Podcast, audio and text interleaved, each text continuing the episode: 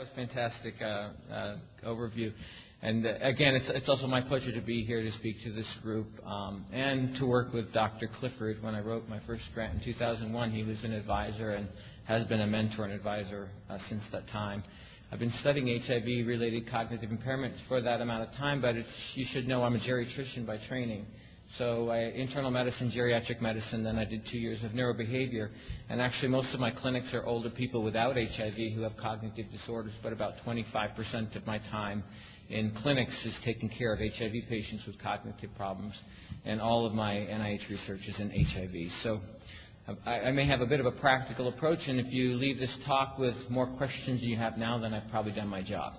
If you think you know how to handle everything without any uh, help, um, you may be um, not listening to everything that I'm saying because it's still quite a conundrum. So I'm going to tell you how I work up some of the patients that I see, some of the in-office evaluations that can be done, some things not to miss in a workup, and maybe give you some tips on when you want to refer cases because if 50% of your patients are having cognitive impairment, you, you have to do some kind of triage as to which cases need to, to move forward. I thought I'd start by asking you how often memory and thinking problems are seen in, the, in HIV patient encounters in your clinic. Seldom, about a quarter of the time, about half the time, or far more than half the time.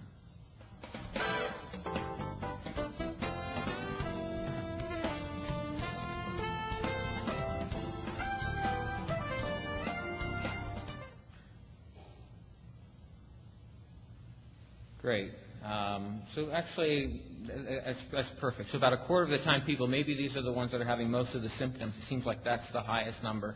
I want to follow this up by asking about your comfort level with this. Uh, how comfortable are you in working up cognitive symptoms in the office setting? I'm very comfortable. I'm relatively comfortable. I'm not comfortable. There's more that I don't know than I know. Or help. This is a black box.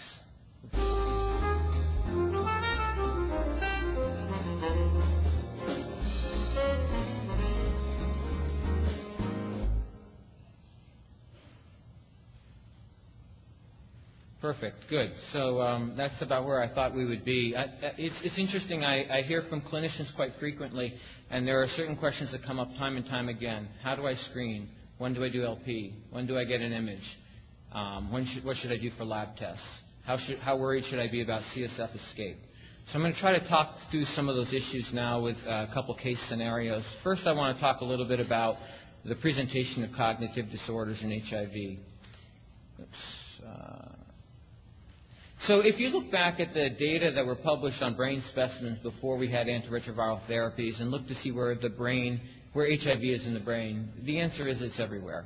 The HIV virus gets into the brain, and unlike neurodegenerative disorders like Alzheimer's disease, where there's selective vulnerability in certain areas of the brain degenerate before others, in HIV it's ubiquitous, although it seems to be more in the deep structures than in the cortical structures. And as a result of that, this can inform some of the uh, presentation of these uh, patients in your clinic. Unlike Alzheimer's disease, where there's a focused memory problem, what you're more likely to see with HIV patients is a more global problem, and particularly in, in slowness and processing speed, which can affect um, every aspect of cognitive testing. There often can be a behavioral aspect to this, and the most common thing that I see is apathy associated with this. So this is truly a, a, kind of a beautiful, if you will, neurobehavioral disorder because not only is there the cognitive component which you hear about in terms of memory, concentration, attention, but there's also a behavioral component to this typically apathy, depression, but sometimes people can present with mania and other behavioral disorders. And then there's often a slowness in motor movement that in more severe forms can actually affect gait and, and uh, major motor problems. So if you look at the neuropsychological studies that have looked to see what areas of testing are most sensitive to identifying people with cognitive impairment, it's, it's actually quite broad. People will see psychomotor slowing, slowness in response times, problem with attention and concentration, executive dysfunction, and I think of executive dysfunctions as the kinds of things that you need to put together a party, multiple steps and so forth, or working memory where you have to hold a piece of memory in your mind while you do something else and then refer back to it. These are the kinds of problems your patients probably tell you about, and truly we can pick this up on testing as well. In more advanced disease, you can see frank slowing of motor function. An unusual phenomenon that we don't see in other dementia syndromes, and as Dr. Clifford pointed out, we really don't see HIV dementias much. But in HIV impairment, we see a fluctuation. So people may be doing well for six months and then less well for six months and better for six months. And I see this in my clinic. Even patients who were first diagnosed with cognitive problems in the late 1990s have had periods where they've been able to work, periods when they've not been able to work, been able to work, and so forth. But the fluctuation's been shown in clinical studies too. These data are from my work in Hawaii, and there's also been another published work out of Johns Hopkins. So we definitely see this. So the question you would have is, you know, how do you confirm cognitive problems in the clinical setting? So to kind of walk you through this, I made up this case of Sharon Needles, a patient that we're going to work our way through. So Sharon's a 58-year-old Caucasian woman known in your clinic for over 10 years. She was initially diagnosed with HIV because of, you can guess from her name, IV drug use. She presented with PCP and she had a very low CD4 nadir, five cells. You treated the PCP and put her on a combination uh, pills, zidovudine, lamivudine, and efavirenz, fairly typical. She's done very, very well. She's been completely adherent for 10 years. Her viral load has been undetectable since the day you started her. Um, her CD4 cell count is 380. She's not using any drugs, and you feel pretty confident of that. Now, Sharon tells you that she's having some memory problems. It seems to be affecting her work. She's made some errors in multitasking. She's had new interpersonal conflicts. The symptoms don't bother her, but she fears she may lose her job. Symptoms have been present for about five years. She doesn't seem to think that they're getting worse, but I would caution you that she is coming to see you for a reason. So I, think this is actually a fairly typical case. This is, uh, I mean, there, this is probably 50, 50, if not 70 percent of the people who are referred to my clinic or that I see in my longitudinal studies. And uh, so I would ask you, which of the following tests is most likely to identify cognitive impairment in this setting? The Mini Mental State Exam, MMSE, the HIV Dementia Scale, HDS, the clock drawing task. Uh, having symptoms is enough. There's no need to confirm on testing or none of the above.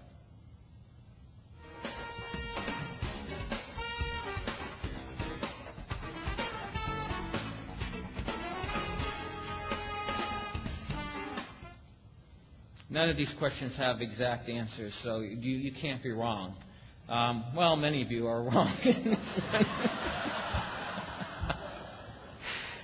I'll walk you through some of these tests and tell you what the problems are with them, and uh, we'll give you some options. Um, that's too funny. Okay, so. Uh, So the MMSE is in your toolbox. You learned as a medical student. You know where it is. You can grab it at any prob- at any uh, moment. You know how to do it. You know it's quick. It's easy for you to do. You know how to interpret it. You want to use it, you, but you can't. It's not a test that's going to be very sensitive in this disease.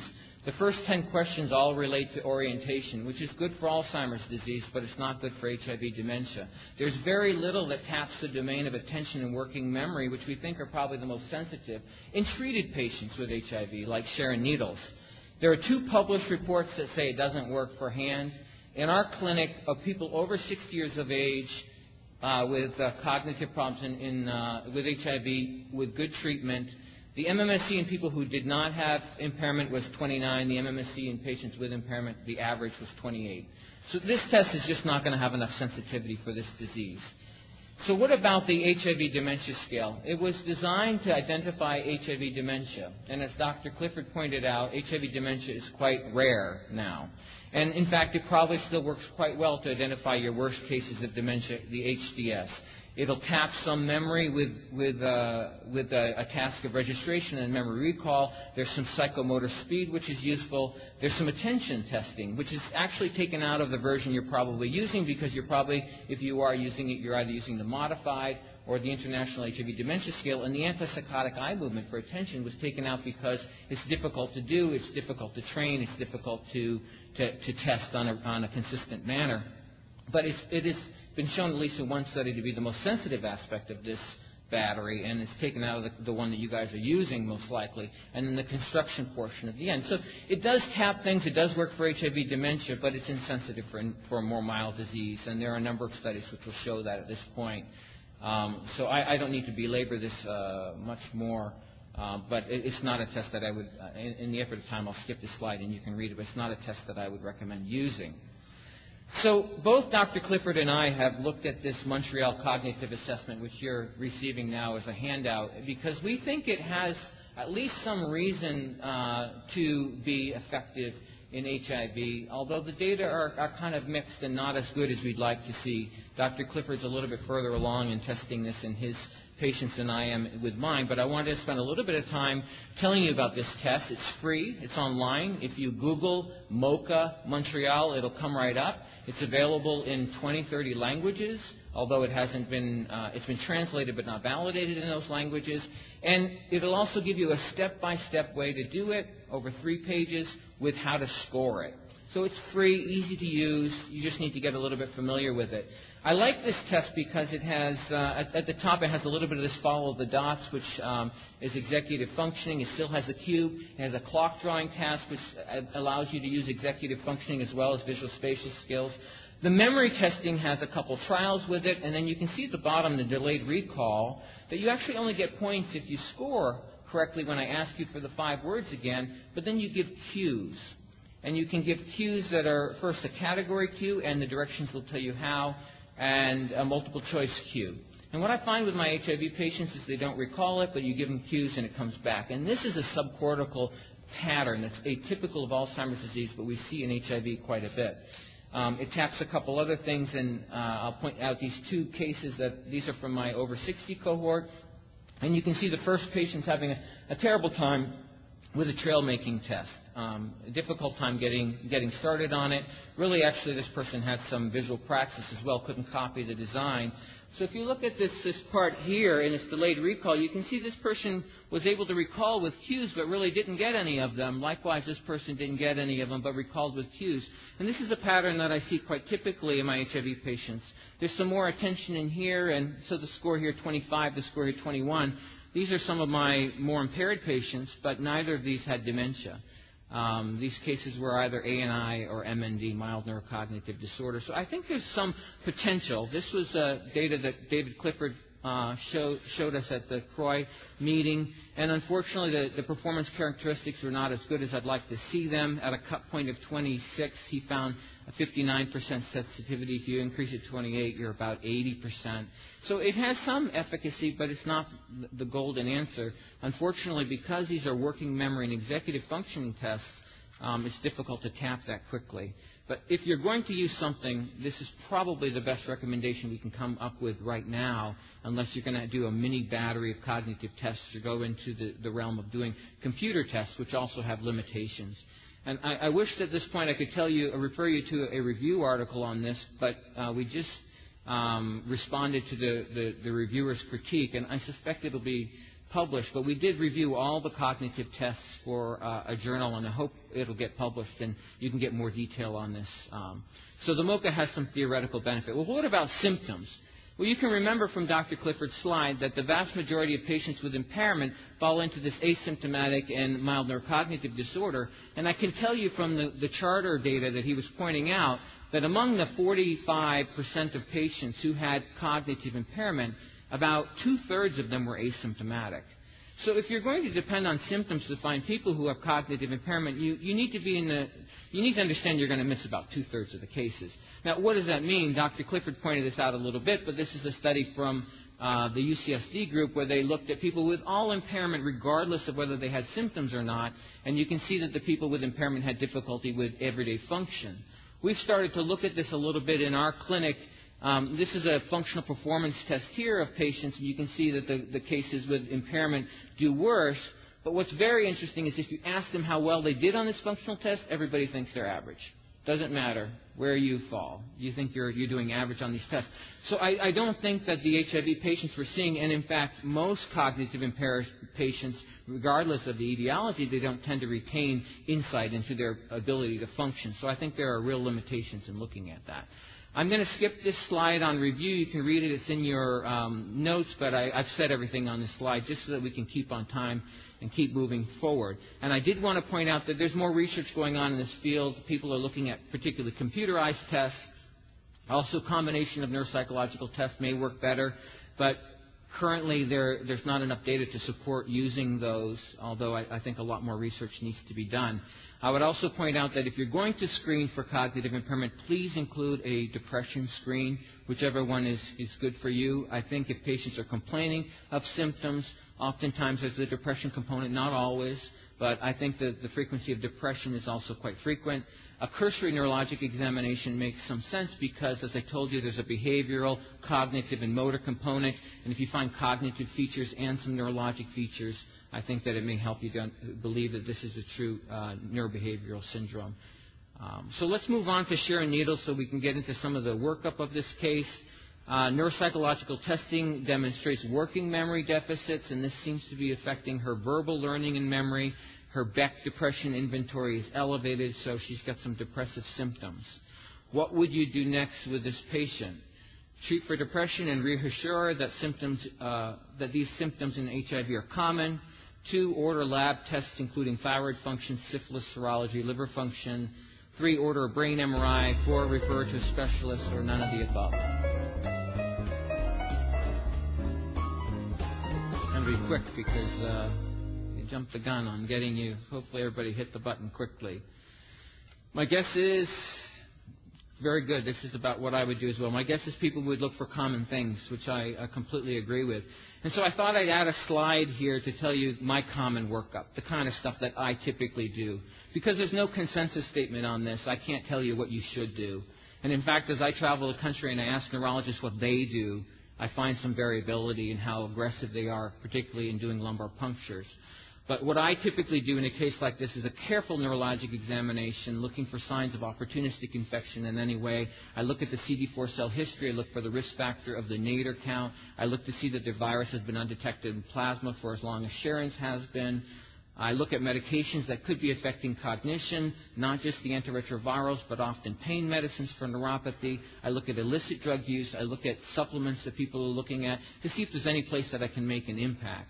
I look at key comorbidities, and particularly the cardiac, cerebrovascular morbidities, diabetes, hypertension, to make sure that they're well um, managed, but also liver function, liver uh, comorbidities. I do lab tests on, on nearly all these patients to try to understand all these things, including things like syphilis, a B12 level, thyroid function. I think about sleep apnea in some of my patients who have um, protuberant ab- protuberant abdomens or are having sleeping problems to see if there are any signs and refer when I, I think that's necessary. And, and, I always do get a brain image of some type in my patients. But I, again, I am a referral center. Uh, people refer cognitive MRI. I don't do primary HIV care. So take this with a grain of salt. But I think this is kind of a minimum workup myself in, in what I would do in, in, in understanding a patient. So in Sharon Needles' case, uh, her neurologic exam demonstrates some inattention, neuropathy, increased tone. Her brain MRI is read as normal, and I, I look at all of these MRIs, but I don't expect that you'll be able to pick up nuance because it's not part of what you typically do, but reassuring that it's normal. A comprehensive workup, including uh, B12 serum RPR, are all normal um, on this case. So let's review her case. So she has a low CD4 cell nadir. She used IV drug uses. These are both risk factors for cognitive problems, but she's had undetectable plasma viral load for a decade. And her CD4 cell counts in the normal range, making uh, an opportunistic infection quite unlikely. The symptoms and testing include both behavioral, motor, and cognitive findings. A typical workup is negative, including her RPR. The course is a little bit uh, helpful for me. She's had the symptoms for five years, but it's not clear she may be getting worse. Uh, but it's been there for five years. You, you're fairly comfortable that that's true, and there's a possibility that there's a level of functional impairment. So the uh, $10 million question everybody wants me to give the golden answer to is regarding an evaluation of her CSF, which of the following is true? Syphilis evaluation of CSF is needed. Given cognitive symptoms, it's likely that HIV RNA will be detected in CSF. CSF evaluation is needed to exclude opportunistic infection or lumbar puncture results are not likely to impact the approach of treatment of this patient. What do you think the answers are? I didn't give you the none of the above, so you have to commit. And there's no right answer. Well, there's a wrong answer, but there's no right answer.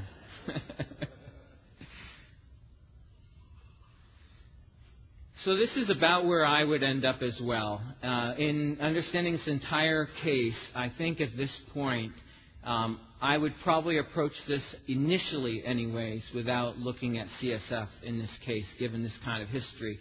And as I told you, there's no right or wrong answer. I think you have to use your clinical acumen and uh, refer when you're uncomfortable in these cases. But I can point out a couple things uh, that may help you to understand this. First of all, as far as I know, there's only one really kind of algorithm that's been published. It's old at this point, six years ago, and it really doesn't help us understand a case like Sharon Needles, who is the most common case in your clinic. Someone who's had a long, kind of prolonged cognitive impairment syndrome. This algorithm is a little bit better uh, uh, for patients, particularly who aren't on antiretrovirals and, ha- and present with cognitive problems. It's very clear you treat them. If they don't get better, I think they need to be tapped, intensified, and so forth. I think those types of situations are relatively clear, but I don't think we have as much clarity in the kinds of cases, at least that I'm seeing on a regular basis. So what are the benefits of CSF evaluation in this case? Well, in cases of high suspicion, I think you need to look to rule out opportunistic infections. And in this case, with a negative RPR, I wouldn't feel uh, compelled to be looking for syphilis in CSF and I, based on her history, her non-focal neurologic examination, high CD4 cell count, et cetera, I feel comfortable that I'm not going to find anything. Can, uh, you can use it to look at immune activation, and when I do lumbar punctures on my patients, I look for virus, I look for white cell, I look for elevated protein, and I also look for oligoclonal bands and an IG index, because I think of them as subtle markers of inflammation um, in the patients, not because I'm looking for multiple sclerosis, but I can find immune activation using common tests that I look for. So you can look for immune activation in these cases. It may be more compelling for you to be more aggressive with them. You can evaluate for HIV CSF escape, which people are most concerned about, and that's when the CSF virus is detectable, but the plasma virus is not detectable. Let me speak about this a little bit because I know this is something on your minds. There have been several cases of uh, discordant CSF and plasma viremia where the virus in plasma has been undetectable or very low, and virus in CSF has been elevated, and the patients present with a neurologic syndrome. And I can tell you that there are three cases reported in the Hopkins uh, case series of cases presented to the ER with meningoencephalitis. And there also is a European series of 11 cases for, from a referral center that had thousands of cases. So it can give you some idea that this is likely to be a relatively rare clinical event. And these are people who presented with, for the most part, more than just cognitive symptoms, a cerebellar disorder, headaches, uh, a little bit of a different presentation than just the kind of cognitive symptoms we saw in this one case that I presented.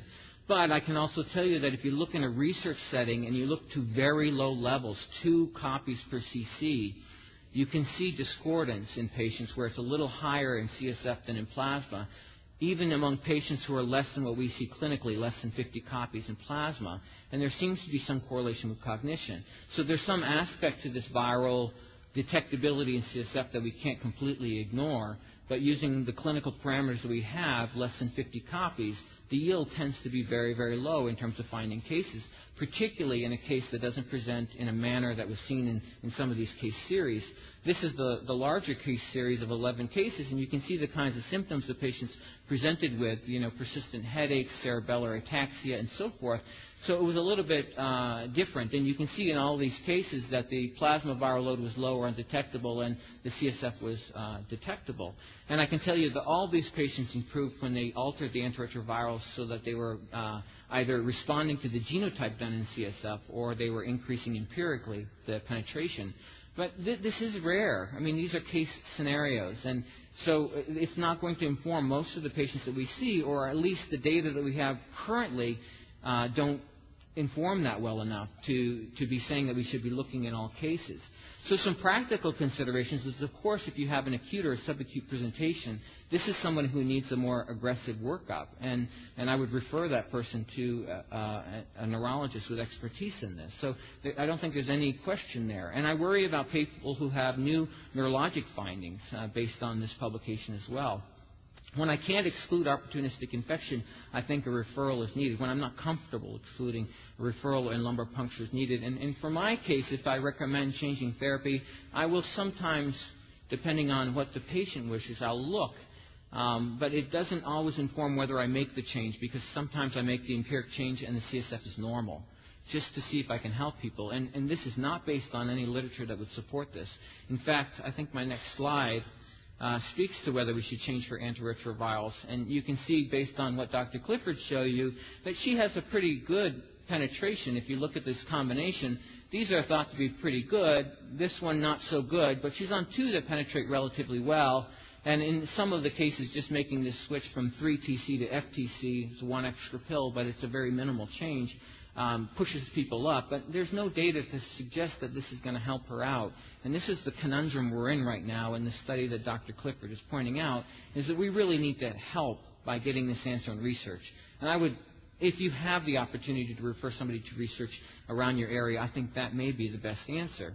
I think the data are mixed with regard to intensification. The only randomized trial actually failed to show benefit when they intensified the treatment. Um, so we're, we're left in a little bit of a, a blind spot there as well.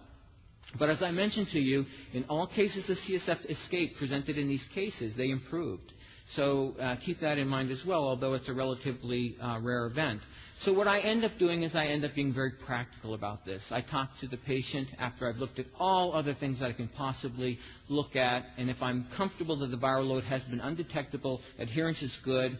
Um, if it hasn't, that's the first thing to go after, is to make sure the plasma viral load is undetectable and consistently so.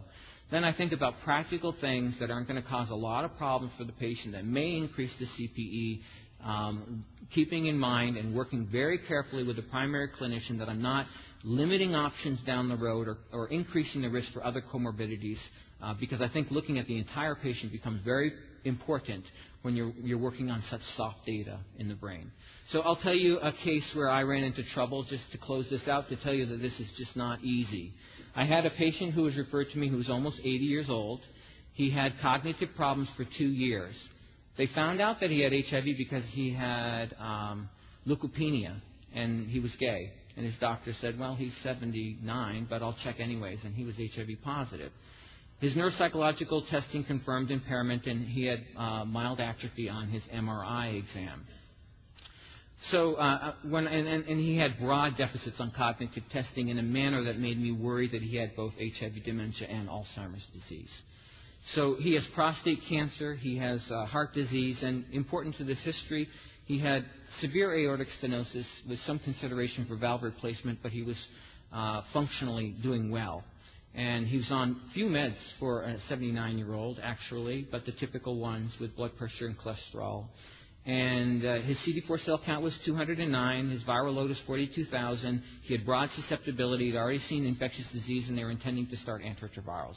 So I called his infectious disease doc, and I said, this is a case where we should treat this man with intensive CNS penetrating drugs. He said, you've got to be nuts. This is a man who's living by himself and is cognitively impaired. He needs to take one pill a day. So I, I, thought about this and I said, well, in fact, the biggest bang we're going to get for this guy is getting his plasma viral load undetectable as fast as we can.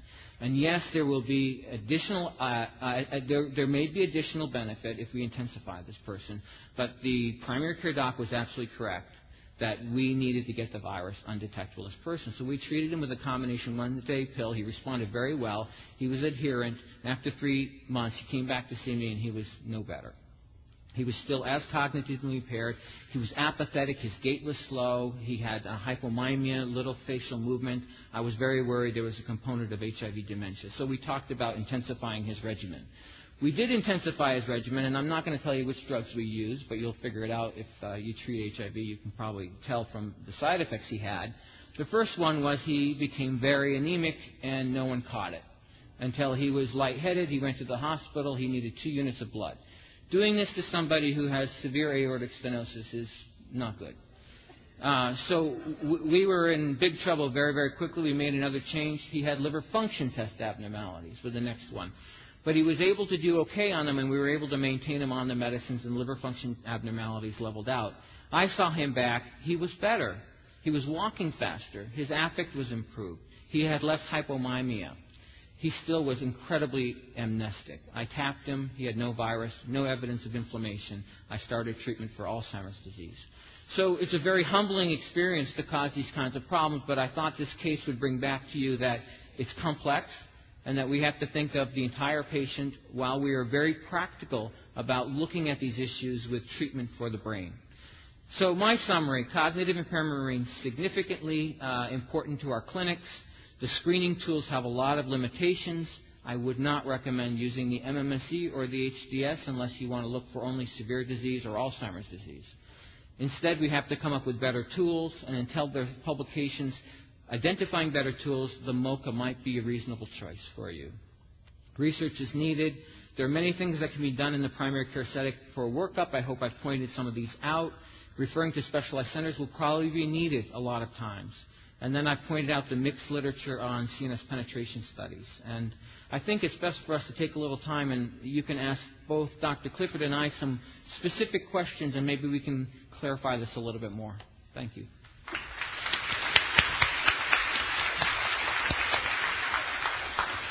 Thank you both to our wonderful speakers. Uh, questions can come to the microphone, and we'll take uh, questions on the cards for both Dr. Clifford and Dr. Valcour. Yes, please. Um, yes, hi.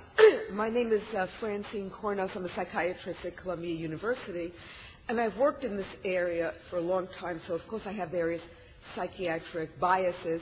But what I was going to say is that in the slide that you showed, Dr. Clifford, of comorbidities, there was a huge difference in cognitive, rates of cognitive impairment between people with minimal versus severe, going from 40% in minimal to 80% in severe.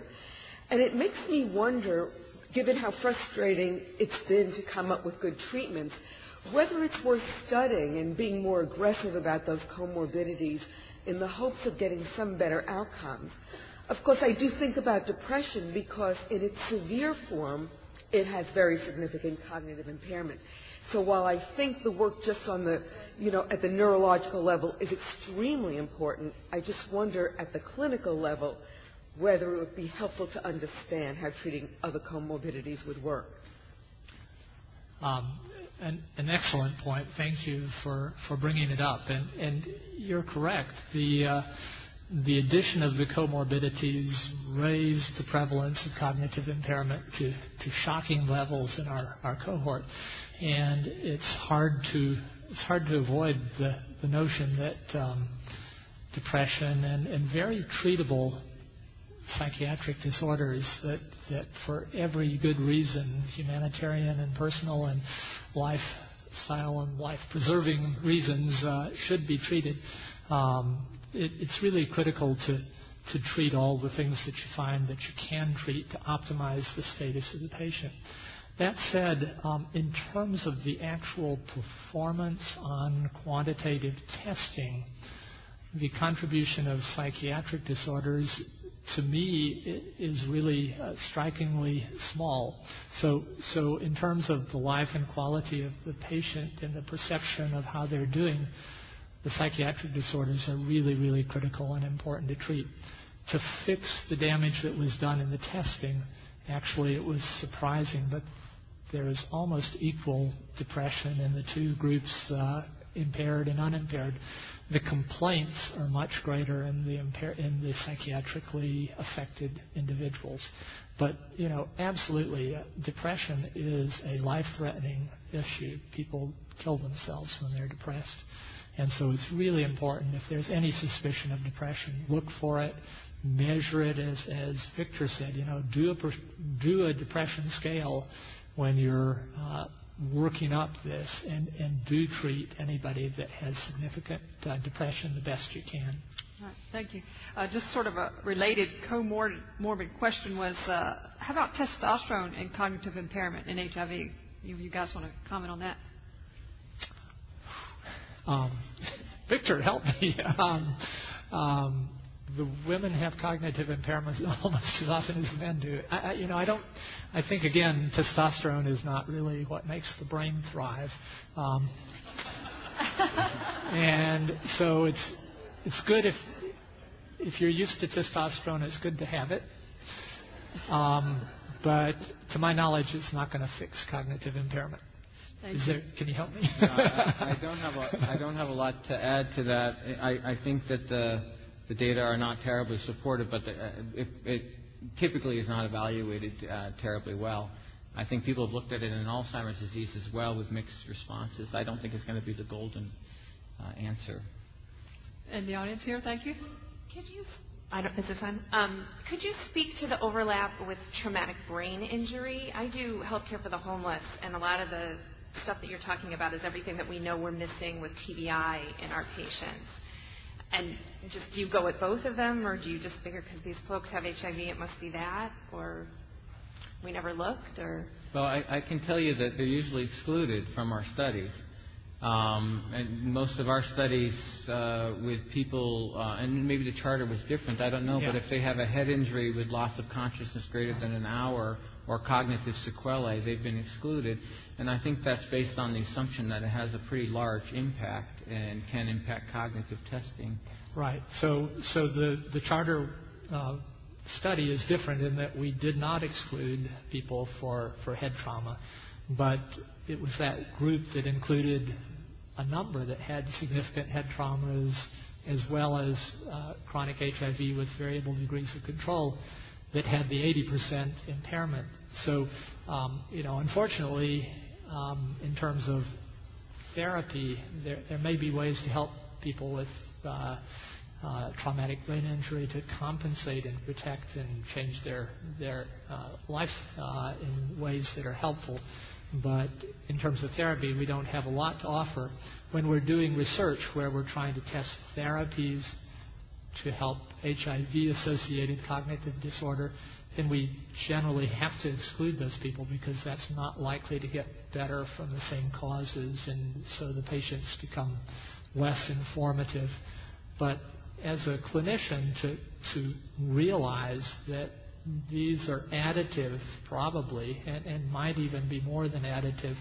Uh, so if you have two sort of moderate reasons why the brain may be dysfunctional, um, it, it can really be a problem. And I think to understand and work with them at whatever level you can, recognizing that they both may be contributing, is, is uh, the way you have to function as a clinician. Thank you.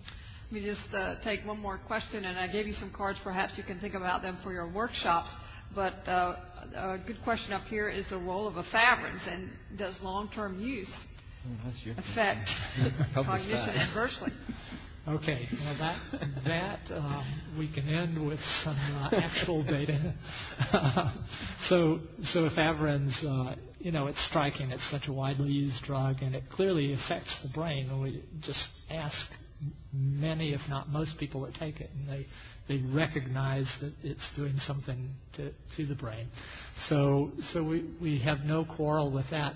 Um, and and there are people, most people, as as you know. Um, can take it and the worst effects uh, sort of wash out in the first month of use. So there's a population that can start it and with forewarning um, stick with it and then can tolerate it for, for years. Um, does it affect performance? And so, so in the 5095 ACTG study, uh, I took the opportunity where there was placebo-blinded, uh, randomized experience with efavirenz or not. So a large group of people who thought they might be getting efavirenz and weren't, and, and a, a matched population that were. And we, we demonstrated this acute symptomatic impact of efavirenz, but it washed out entirely in the first month, and we measured their performance with quantitative tests. And the performance was statistically the same on or off efavirenz. And we had the opportunity to follow this group for three years.